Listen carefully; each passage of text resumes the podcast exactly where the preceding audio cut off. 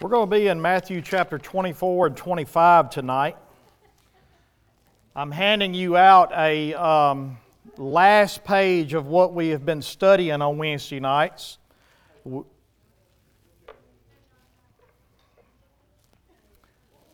going to make sure that we've got enough here.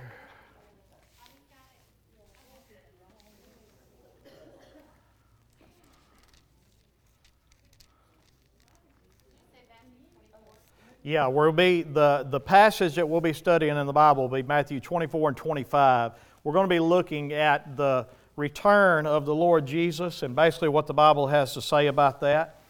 but what I'm giving you is the very last page of what we've been studying on Wednesday nights called the Didache. And again, the Didache, just for those of you that haven't, haven't been here through the whole study, it is a very early first century document wrote, written toward the end of the first century or maybe the beginning of the second century.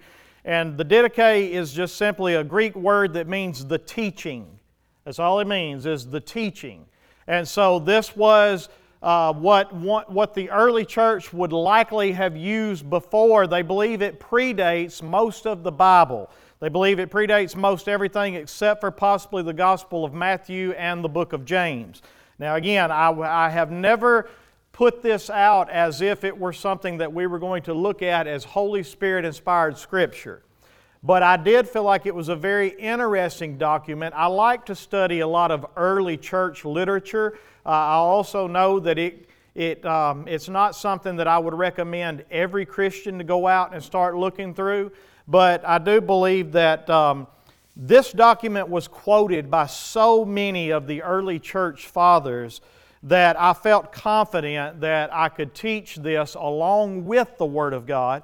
We would always back everything up with the Word of God, but I felt confident that we could teach along with this and just see an early document that the early church used to kind of give them guidance on how they should live as Christians. And that's really what we found throughout the Didache is that it was simply an instruction manual that basically taught them as Christians how they should walk. Um, um, living in the image of Jesus Christ and what that should look like.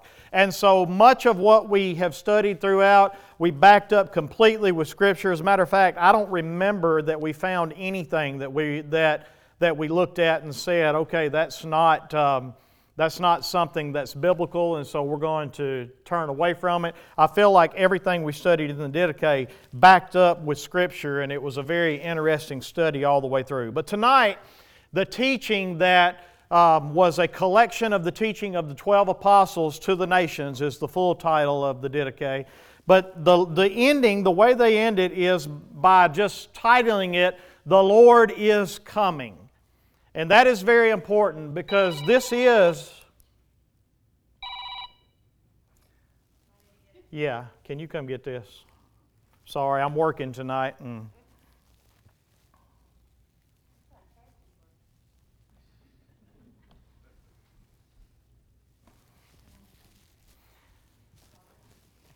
All right, so um, the Lord is Coming is the title of it. And one of the things that I'd like for you to think about is the fact that this is supposed to be our Christian hope. The Bible teaches us that the Lord is coming for two reasons. The first reason the Lord is coming is He is coming to inflict judgment. He's coming to give vengeance. He's going to give the, the final judgment. Now, we know that we have experienced some of the judgment of God throughout time, mostly because of the curse of this world, is the first way that Romans tells us the wrath of God is being revealed to us. We all experience the curse of this world.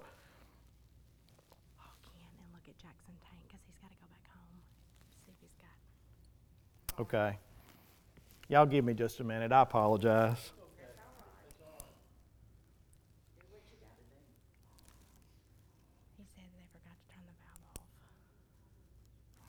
I mean, if y'all want to take showers in the morning, I got to do my job, right? So uh, if you don't want to shower, I'll keep preaching. All right.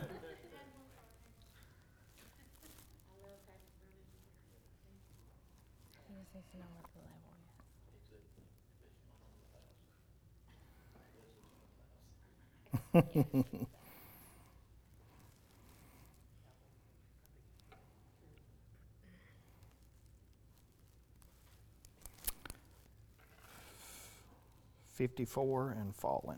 54 and fallen. Yep. All right. Where was I? Taking showers in the morning. There we go. so, anyway, Jesus is coming back for two reasons, correct? The first reason is he is coming back for a final judgment. And when I say a final judgment, again, we've seen uh, glimpses of his judgment on sin throughout history. The curse of this world being one of the main ways that we see it. We see it in sickness, we see it in death, we see it in the creation bracing itself against us.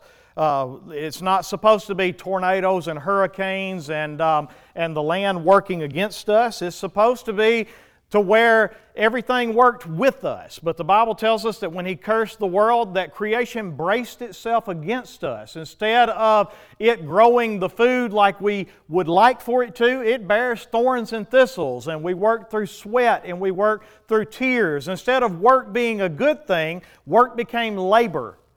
Work became very, um, very strenuous. Work became very difficult. Work became a curse, not a blessing. And so we see the, the judgment of God in little ways like that. But we also see the judgment of God whenever we go back and we read stories like Noah and the flood. And we see that there was a time where the Spirit of God, um, it quit striving with, with man for a time. And He came and He wiped it out and He, he rebuilt again. Or we see in cities where He did that, like Sodom and Gomorrah. And those are just biblical examples of it. But I believe we also see it in things like Hurricane Katrina. And I'm not saying that Hurricane Katrina had that New Orleans had become like Sodom and Gomorrah. I don't know. I don't know why God allowed that to happen. All I'm saying is that those are absolute evidences of the judgment of God and it just being glimpses of the fact that it's coming in full one day. And so, Jesus, when He returns, the Bible tells us that He is coming to inflict judgment, to pay vengeance on those who do not believe. And you could see that if you wanted to turn to, you don't have to, but you could turn to Second Thessalonians chapter 1, verses 8 through 10, I believe it is. And you could see the, where the Bible tells us when Jesus comes again, He's coming to inflict vengeance on those who do not believe the gospel, who do not believe God. And so that's one reason Jesus is coming. Another reason he is coming is because he is going to come and he's going to glorify and he's going to bring those that do believe and that are children of God, he's going to come back and he's going to bring them to the place that he has prepared for us. This is what Jesus told his disciples whenever he told them, He said, Where I'm going, you can't come yet. He said, But I'm going to comfort you by telling you this I am going to prepare a place for you. And if I go to prepare a place for you, I am going to come back to bring you with me so that where I am, there you may be also. So, again, two reasons Jesus coming back. On the one hand, He's coming to judge and inflict vengeance on those that do not believe the gospel and do not believe God.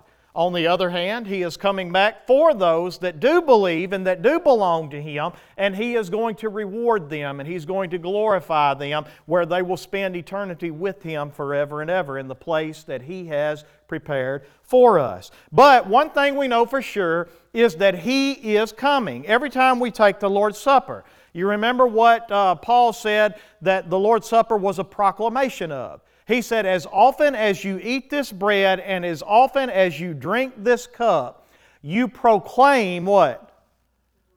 The Lord's death until He comes.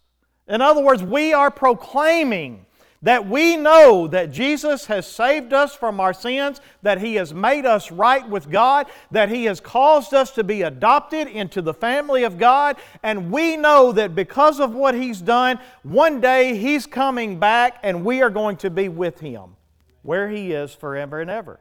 That is our hope. This is the reason why we say that we are strangers and pilgrims in this land. We're exiles here. This world is not our home. We're just passing through.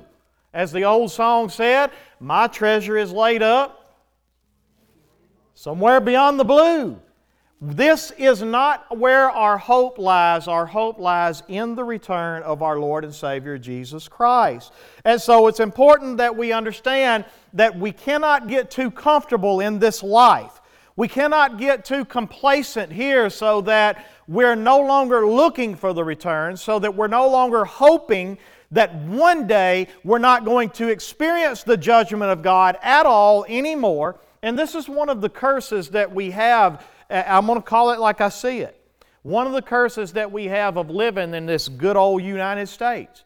I'm so thankful that I was born and raised in this United States. I really am. But can I also be honest with you and tell you that because I have it so good here in this world, there are many times that I lose sight of the fact that this world is not my home? You know, the truth of the matter is, sometimes we would really be much better off with a lot less than what we have so that we would truly see the curse of this world, so that we would truly see the judgment of this life, and then it would cause us to cast our hope on Him and His reward alone. But we have been so blessed, and we have been um, uh, received so much of the grace of God that I truly believe that you and I are in danger of not looking for the Lord's return the way that we should. And so tonight's lesson, that's what this is about. He says, The Lord is coming, and this is what he says at the end of the Didache Watch over your life. There is a way for you to be living that demonstrates that you are waiting on the Lord Jesus. There is a way for you to be living that demonstrates that you belong to another world, to another king, that you serve a complete different master than what the world serves. And he says here that it is our responsibility, if we're going to be Christians and living out a Christian life in this world, we have to keep watch over our lives because there are so many things that cause us to live according to the world and not according to the way that our Lord and Savior would call us to live. He tells us to keep watch over your life, and then he says, Do not let your lamps burn out. Now, this points us back to the teachings of the Lord Jesus Christ and what he taught us about looking for his return. And we're going to go to that in Matthew 24 and 25 here in a minute. But he says, Do not let your lamps burn out, and do not, and nor your waist be ungirded. In other words, you always need to be, I, I, I hate to say it like this, but strapped up and ready to go. You always got to be ready for action. You always be, got, be ready so that when, when He calls, we're ready to go.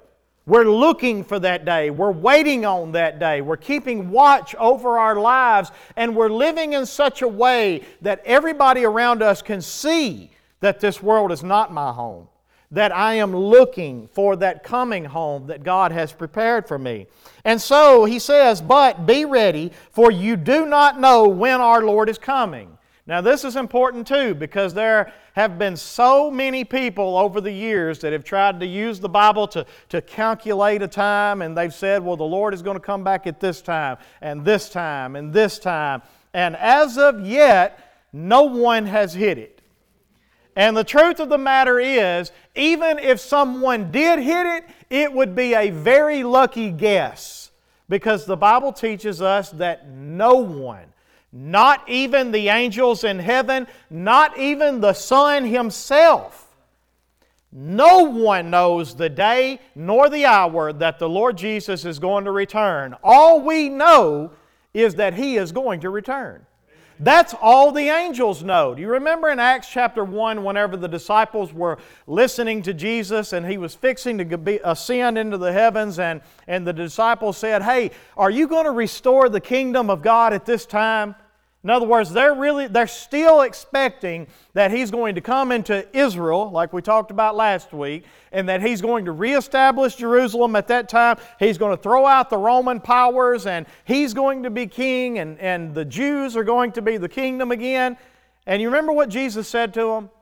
Jesus said, It's not for you to know the times or the seasons when the Father has appointed for this to take place. And then he ascends up into heaven. You remember what the angels told the disciples? They said, Why do you stand here gazing? The same way that Jesus went up is what? The same way that he's going to come back. So here's what the angels knew. The angels don't know the time, they don't know the place, they don't know they don't know anything other than the fact that Jesus in the same way he went up is the same way he's coming back.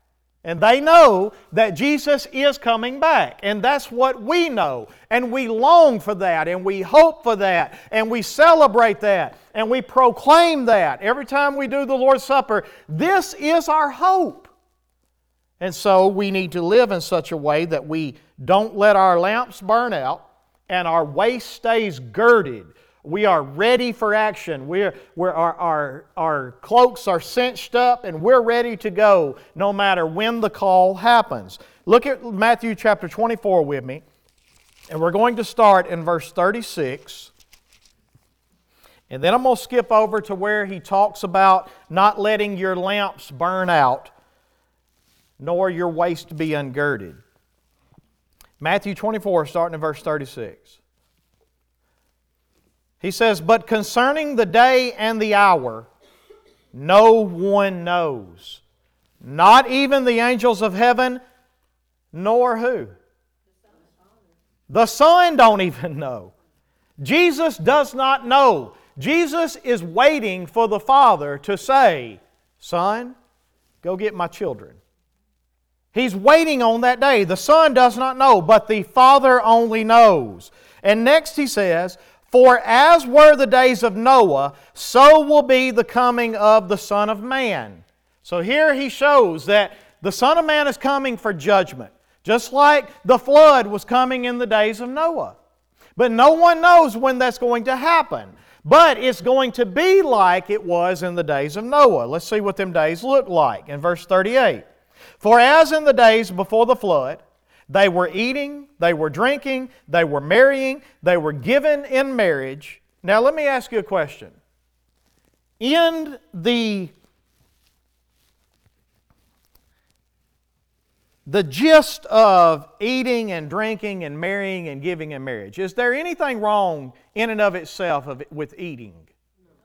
Is there anything wrong in and of itself with drinking? Is there anything wrong with marrying or giving in marriage?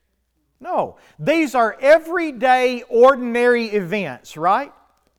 So, what is he trying to say here? He's trying to tell us that while we're waiting on the judgment of God to come, on Jesus to come back, what's going to be going on in the world? Normal everyday life is going to be happening. You are going to be eating, drinking, marrying, giving in marriage, and that is going to be the focus of the world. The world is just continuing to focus on them things. And look what he says next. Until the day when Noah entered the ark, and they were unaware until the flood came and swept them all away, so will be the coming of the Son of Man. In other words, if you are not aware and watching and waiting on the coming judgment that he has said is coming, because remember, Noah preached and told the people that judgment was coming, did he not? But when it happened, they were unaware. Why? Because they did not believe what the Word of God said. They did not believe the preacher of God. They did not believe the one that God sent to warn them what was happening. If they had have believed, they would have been aware, they would have been watching, they would have been waiting, and they would have been just like Noah. You want to know how we know Noah believed God? He built an ark. He was ready. When the flood came, he was ready. He had been watching, he had been waiting. It did not catch him unaware. He listened to God, he believed God, he obeyed God. This is faith, my friends. Faith is not believing in Jesus. You know what James said about about the demons and believing in Jesus? They believe in Jesus. That's not faith. That's not faith. Faith is I hear the Word of God, I believe the Word of God, and because I believe the Word of God, it moves me in the direction of God. And I do what God says. That's faith. And so this is what we see is that they were the world was unaware because they did not believe the word of God. And why did they not believe? Because they were so caught up in all the things of everyday life that they didn't want to believe that judgment was coming. But how many of you know that the evidence was all around them? They experienced the curse of this world. They experienced sickness. They experienced death. You ought to be able to look around your life, and there is no one that should have an excuse to say, I didn't know that there was judgment on this world. My friends, how many funerals do you go to in a lifetime? And you don't know there's judgment on this world? How many times have you planted and the flood washed it away? And you don't know there's judgment on this world? How many times have you built and a tornado come and knocked it down, and you don't know there's judgment in this world? How many times have you watched the hurricanes smash into the coast and you don't know there's judgment coming on this world? Judgment is all around us. And we have to hear the gospel that says, You better be ready because there is a final judgment coming for each and every one of us. And we have to be ready and waiting for this. So keep reading with me. In verse um, 40. Then two men will be in the field, one will be taken and one left. Two women will be grinding at the mill, one will be taken and one left. Therefore, what's the, what is his uh, warning that he tells us as far as being ready for his return right here? Stay awake. When, in other words, when this time comes, there are going to be so many that are unaware because they didn't believe the Word of God.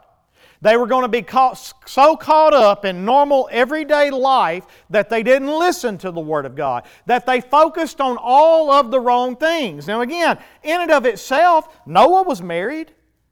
Noah's wife had been given in marriage. Noah still had to eat and drink and provide for his family. In and of itself, there's nothing wrong with those things. But that is not where our focus is. And that's not where Noah's focus is. Noah's focus was building an ark. And our focus needs to be building an ark. You know how we build that ark? Christ is our ark. We're building that ark in what we're doing right now. We're building the ark of Christ in our life. We are learning from Christ. We're obeying Christ. We're honoring Christ with our life. And the more we grow in Christ, the more the ark gets built. And this is exactly what we are called to do so that we're not so focused on the ordinary, everyday things in this life that we go to sleep on the Lord Jesus and His judgment that is coming. Keep going with me in verse 42. Therefore, stay awake, for you do not know on what day your Lord is coming. But know this that if the master of the house had known in what part of the night the thief was coming, what would he have done? Now, this is not saying the Lord Jesus is a thief and he's coming to steal. This is just comparing or contrasting, if you will, and he's just telling you in the same way that you don't know when the thief is coming, do you? Because if you did, you'd have your six shooter on and you'd be ready, would you not? But you don't know when it's coming. And most of the time, he comes when you least expect it. And so you have to make sure that you understand that the coming of the Son of Man is going to be the same way. Don't you know that if I knew that the Lord Jesus was coming tomorrow evening, I would probably make tomorrow the day that I'm watching and waiting, wouldn't I? I'd probably make tomorrow the day that I make sure that I'm ready.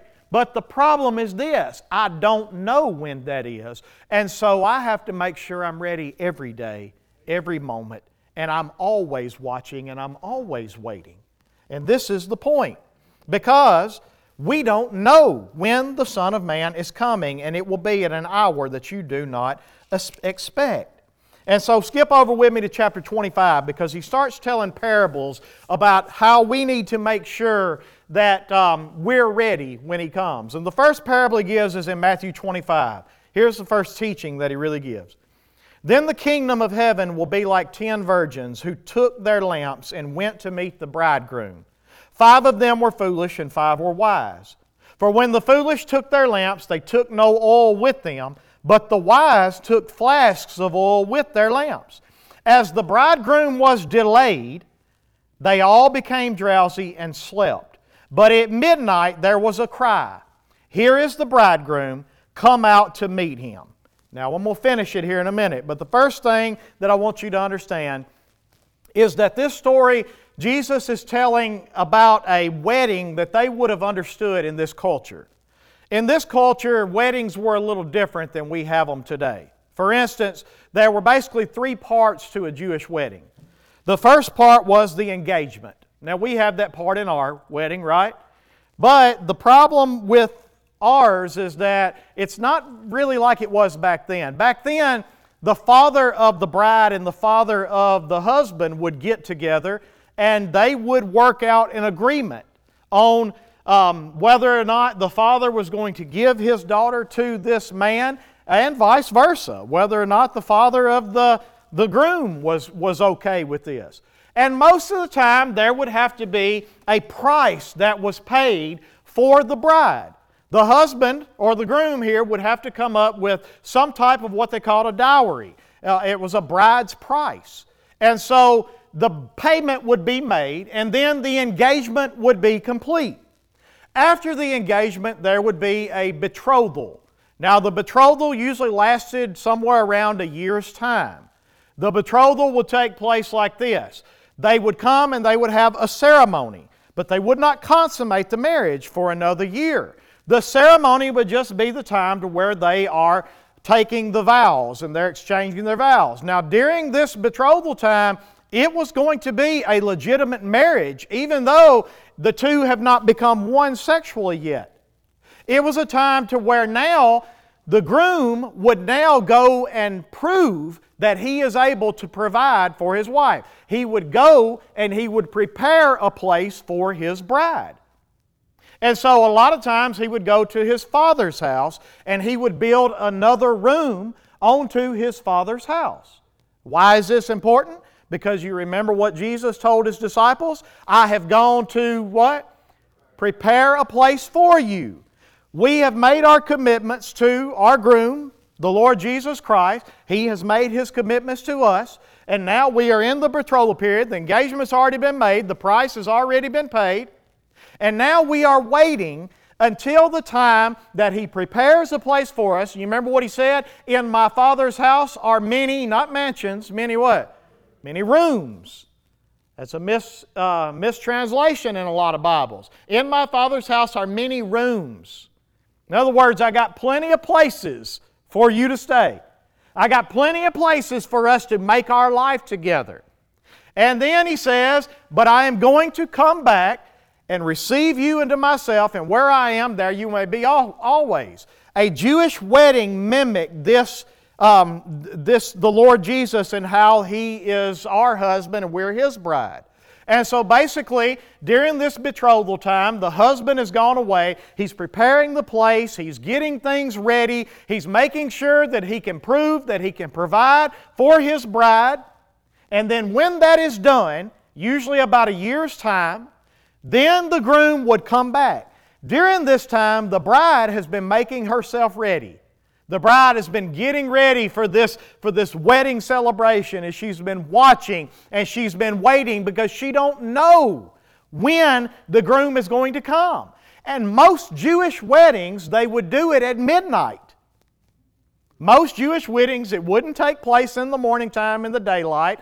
Most Jewish weddings, it would take place at midnight. And after the betrothal period was over and the husband had proved that he had prepared a place, then he would come back and with his groomsmen, he would come down the street going to the place where his bride, uh, bride to be lived, and she would be there with a bridal party. Most of the time in this culture, the bridal party was made of virgins.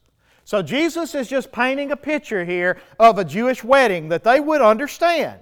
You've got 10 brides, or ten, you got a bride with uh, 10 virgins, and they are waiting on the groom to come because when the groom comes and cries, and he, they hear the cry, Here comes the groom. Their job is to get up, to get their lamps trimmed, and they had these torches that they carried. And it, so it wasn't just a lamp, but they had these torches that had these cloths in them, and they would fill it with oil, and then they would light the torch up, and that would last, if they had enough oil to replenish it, it would last for several hours. They would go out, they would meet the groom, and the whole bridal party would march back to the father's house, where again, the ceremony has already taken place, but they would go back to where the wedding feast is being held, and to where the bride is going to live with the groom. This is what Jesus is laying out right here. Read it with me again Matthew 25, verse 1. The kingdom of heaven will be like ten virgins who took their lamps and went to meet the bridegroom. So here, they've got their lamps, they're waiting on the bridegroom. Now in verse 2, five of them were foolish, five of them were wise. Now, this does not mean that 50% of the church is lost and they're not going to make it. And then again, it could. I don't know. But that's not the point that he's trying to make here. The point he's trying to make here is that there are a bunch of people that think that they're going to be part of the wedding feast. They're all virgins here. Now, again, don't confuse sexuality with uh, purity and spirituality. That's not what he's saying here either. The fact is, culturally, they would have been virgins. It's just that simple. And so here he says there was 10 of them. Five of them were wise, five of them were foolish. Now let's see why. Verse 3 For when the foolish took their lamps, they took no oil with them. So here they had the lamps. They acted like they were ready. They acted like they were waiting on the bridegroom to come. They had all they went to church, they studied the Bible or they read it maybe. Um, they even may would even teach a Sunday school, or they might would even pray in a church service. We don't know. Here's what we know: they acted like they were ready to go into the wedding feast but they really didn't have the oil that was needed in order for them to go with the party. They wouldn't be able to see the way. And so he says next in um, verse 4 But the wise took flasks of oil with their lamps. They knew that the bridegroom was coming, they knew that there was going to be a wedding feast.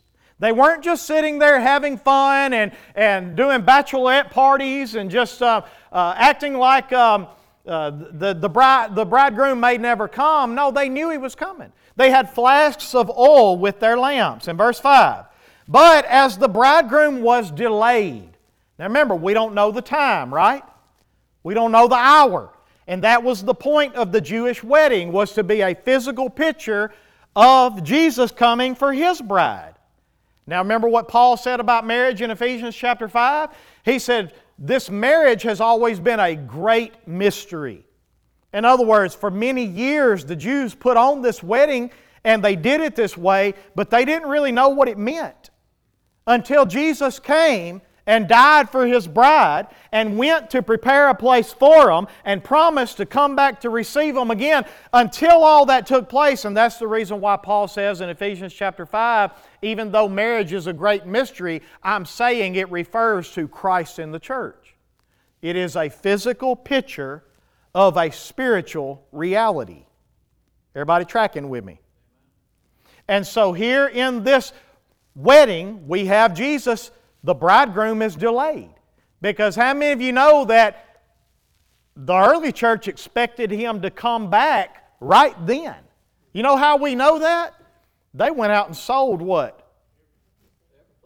Everything they had so that everybody in the church had all things in common. Because as far as they were concerned, Jesus is coming back tomorrow or the next day, not 2,000 years from now. And so they were living in such a way that they actually said, The Lord Jesus is coming back. We're just waiting on it.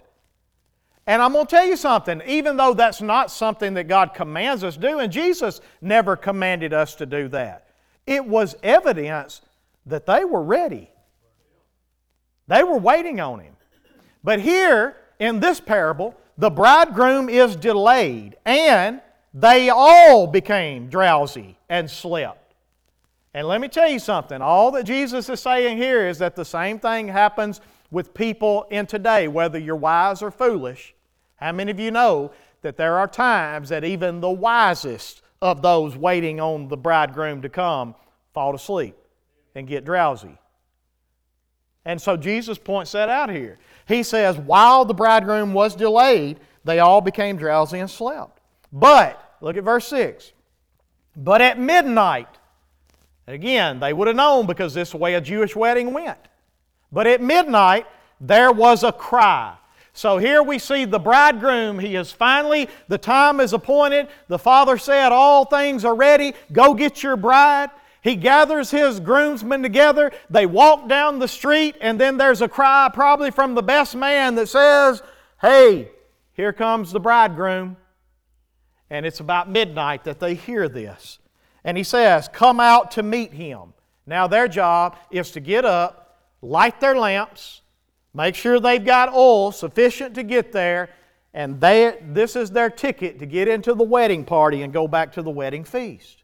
And then in verse 7, then all those virgins rose and trimmed their lamps. They all heard the cry. Verse 8 And the foolish said to the wise, Give us some of your oil, for our lamps are going out. Now, this is pretty interesting to me. They all get up and trim their lamps. But here's the problem why are you trimming your lamp if you ain't got no oil? And this is the dumbest thing that they could do. The fact of the matter is, is that they have lived this life like they were these um, part of the wedding party that's getting ready for the bridegroom to come. They have lived their life. They have been in the church. They have sung the songs. They prayed the prayer. They've done, they've done all the things that all the other part of the bridal party have done. The problem is that they never really had any oil. In other words, they never really had any genuine saving faith. Do you know how I know that? The same reason I know that Noah had genuine saving faith because he was ready when the, when the judgment came. The same way I know that Lot had genuine saving faith. You know how I know that? Because when rain, when fire and brimstone rained down on Sodom and Gomorrah, Lot was on his way out. He believed. He believed. He trusted. He had genuine saving faith. If these guys or if these women here had genuine saving faith, they would have had all. Five of them had it, five of them didn't.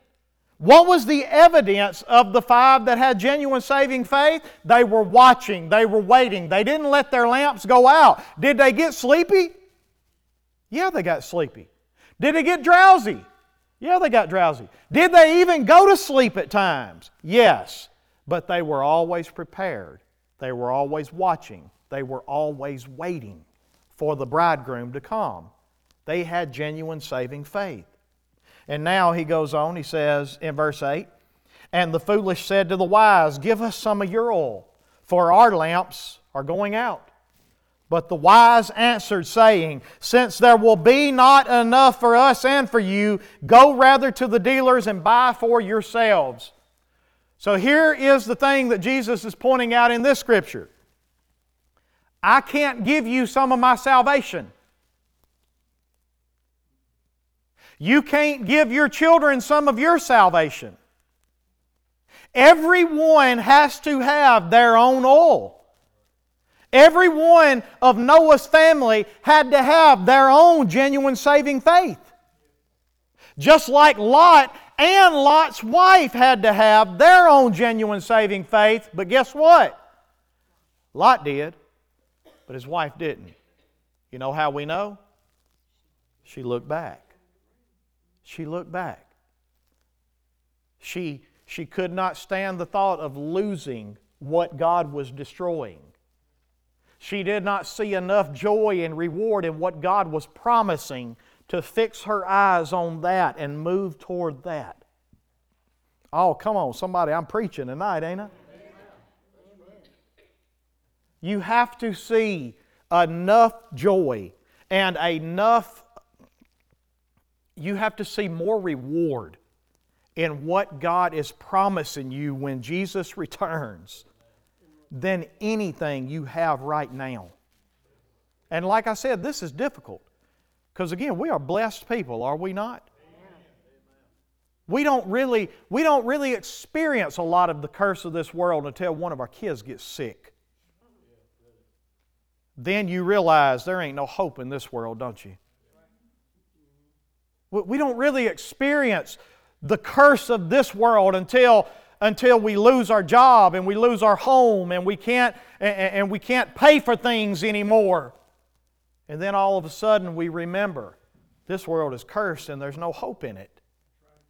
And there is so much greater reward in what God has promised me than anything this world has to offer. So he says here, the wise answered, There's not enough for us and for you. So go to the dealers and get your own oil. That's the only choice you have. But the problem is if you wait until this point, you've waited too late. If you wait until this point, you've waited too late. Verse 10 And while they were going to buy, the bridegroom came. And those who were ready went in with him to what? The marriage feast.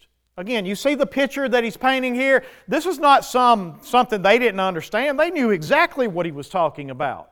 They see this whole picture. And they said the ones that were ready, they go into the wedding feast with the bridegroom. And then the door was shut.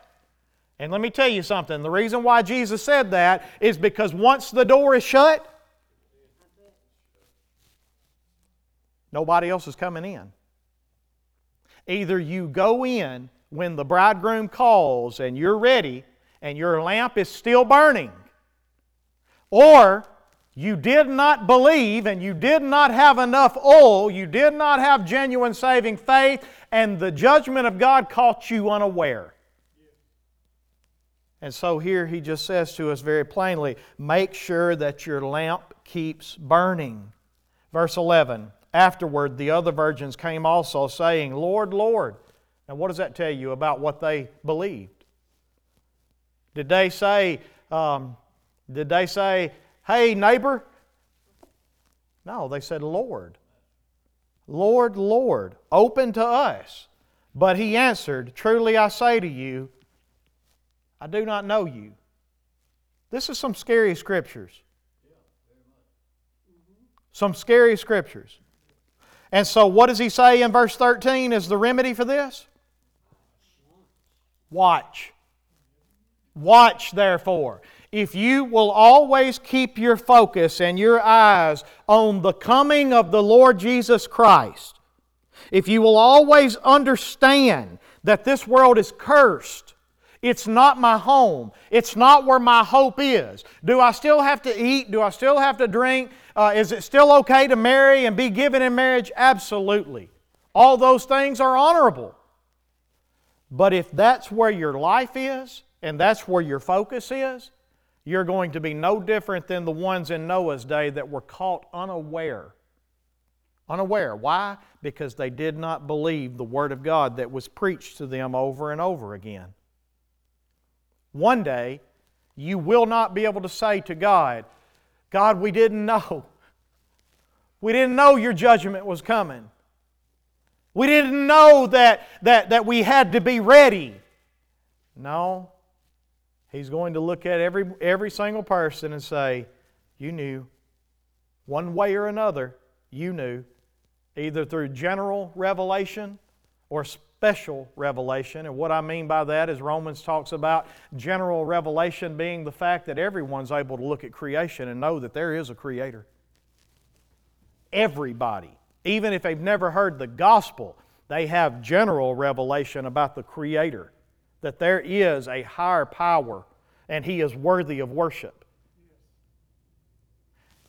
But then we have special revelation that it's our job to get to all the nations and to all the people.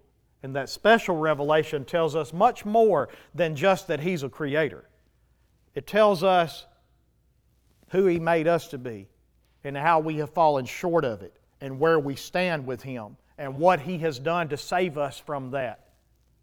And so, no matter which one you have, no one will ever be able to stand before God and say, But I didn't know judgment was coming.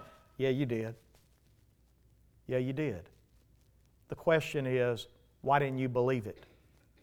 Why didn't you seek me while there was still time for you to get ready for the coming judgment? So again, he says here, watch over your life and the Didache.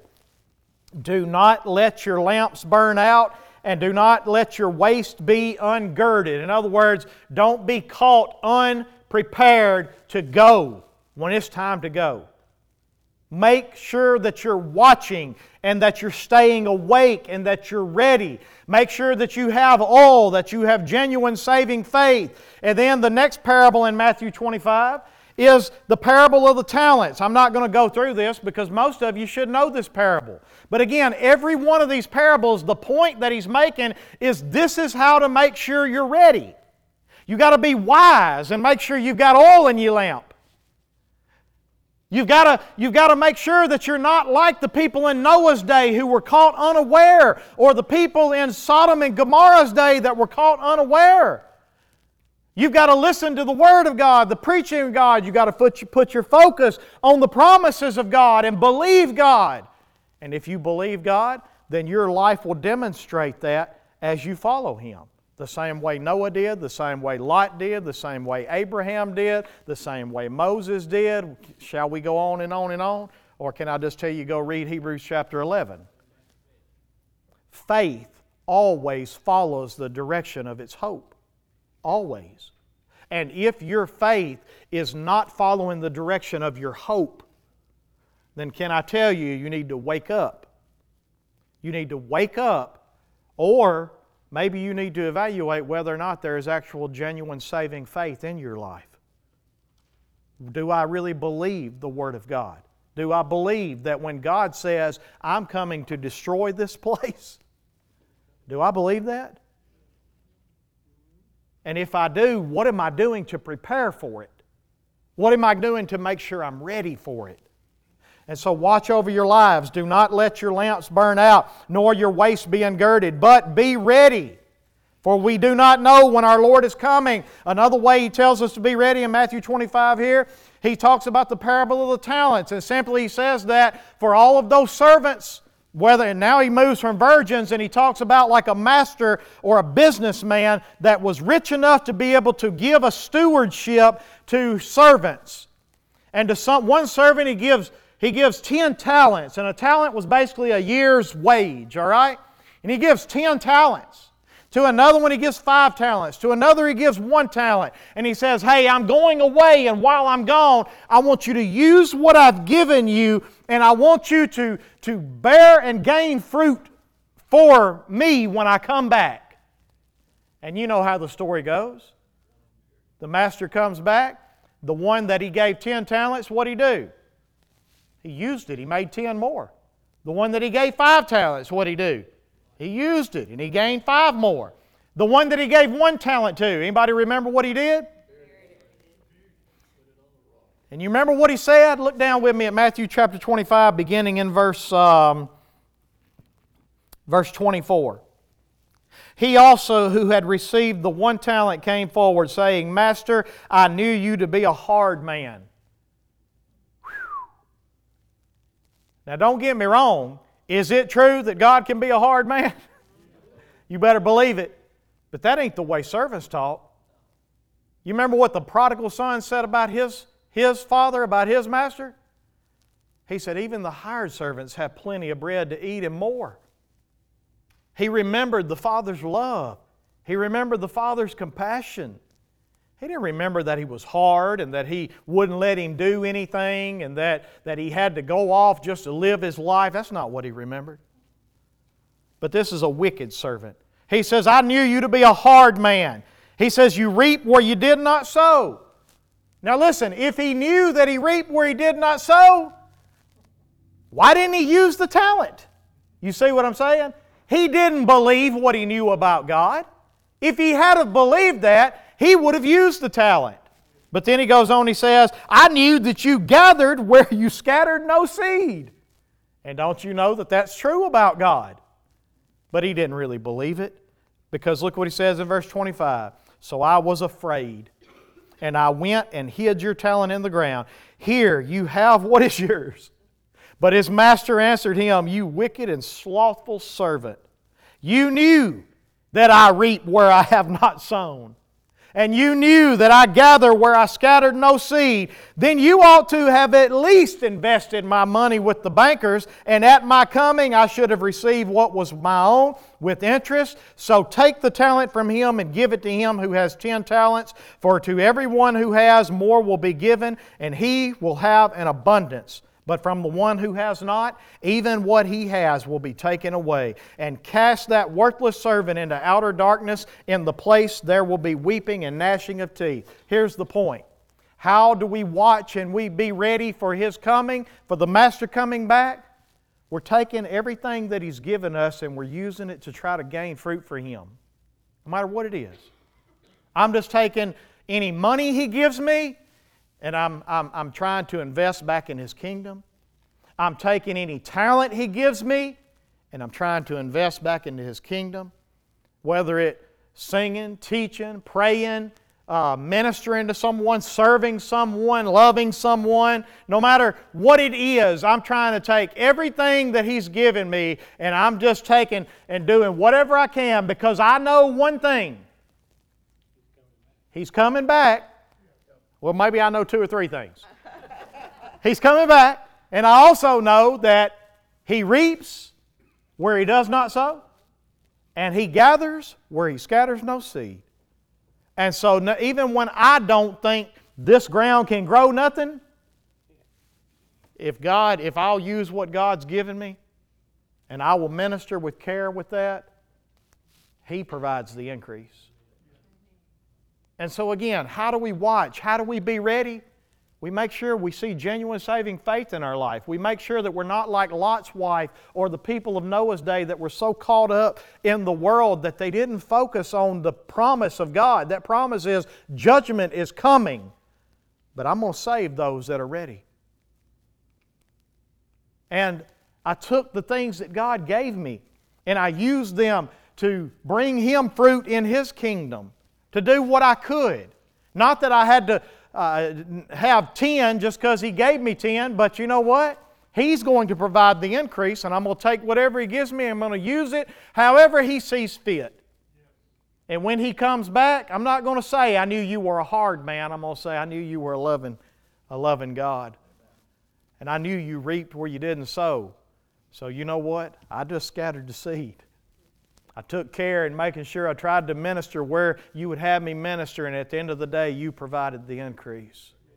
And when you see those things in your life, and then you can go on to the end of it, I'll stop here, but you go on to the end of chapter 25, and he talks again about when God comes back and he puts the sheep on his right and the goats on his left. You remember what he says to them? He says, Come, you on my right who are blessed by the Father, because I was hungry and you fed me, I was thirsty, you gave me drink, I was naked and you clothed me. And they said, When did we see you hungry or thirsty or naked? When did we do that? And he said, I tell you, when you did it to the least of one of these, my brethren, you did it to me. In other words, what's another way we can watch and be ready? and make sure that we have our oil in our lamps and we are using our talents is just simply by loving the people that God puts in the family. It's simply by serving one another is simply by making sure. I'll end with this scripture. Look with me at 1 John chapter 4. 1 John chapter 4. This is the last scripture I give you. Verse 7 through 12.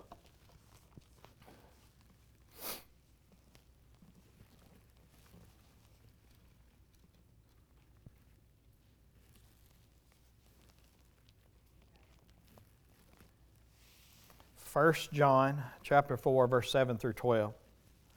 Beloved, let us love one another, for love is from God, and whoever loves has been born of God and knows God. Anyone who does not love does not know God, because God is love. In this, the love of God was made manifest among us. In other words, here's the reason why you will love if you love. Because God revealed His love to you. How'd He do it? God sent His only Son into the world that we might live through Him. In this is love. Not that we have loved God, but that He loved us and sent His Son to be the propitiation for our sins. Beloved, if God so loved us, we also ought to love one another.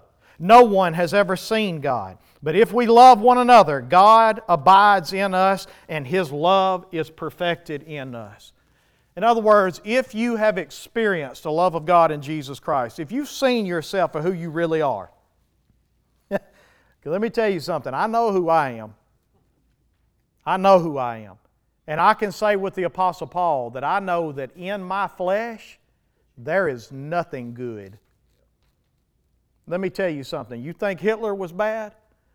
You ought to dig down deep inside of this old heart sometimes outside of the Spirit of God. I know what I'm capable of, I know who I am. But the reason why I love the way that I love is because if He will give His Son, to die for somebody like me, that changes a man.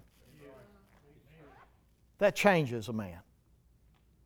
And all I'm saying to you is that those that are watching and waiting, it will be evident by the way they minister in love to the brothers and sisters of Jesus Christ. And that's the point of Matthew 25 at the end of it. And so I end by saying this Jesus really is coming again. Let me tell you something. Just as sure as the flood came, and let me tell you, they mocked Noah on that, didn't they? They mocked him. But it came, and it wiped them all out. Just as sure as the fire and the brimstone rained down on Sodom and Gomorrah, the judgment of God is coming when the Son of God comes again. And you're going to be either on His right or on His left. The ones on His right are the ones that were watching and waiting. And the ones on His left, there will be many, many that were part of the bridal party, that were given talents, that were even in the midst of God's people but he's going to look at them and say, I never knew you. I never knew you. And it will be because they did not truly believe. It will be because of unbelief. And if you believe, it'll be demonstrated in your life by you watching and waiting for the Lord Jesus to return. Uh, again, are you going to get sleepy? yeah. Are you going to get drowsy and even go to sleep from time to time? Yes. But you are always going to have oil in your lamp. And you're always going to be ready and waiting for His return. And when you hear that cry, you had your waist girded and you knew it's time and I'm ready. It ain't going to catch you by surprise. You know, I just wonder if the cry came out tonight, here comes the groom how many of us would be caught surprised? And we would say, I need some oil. I don't, I don't have any oil. You up here, you're trying to trim your lamp, but you ain't got no oil. You're just going through the motions like you've always went through. And that's the warning. That's the warning to each and every one of us tonight. And that's the way the Didache ends. Watch, for the Lord is coming.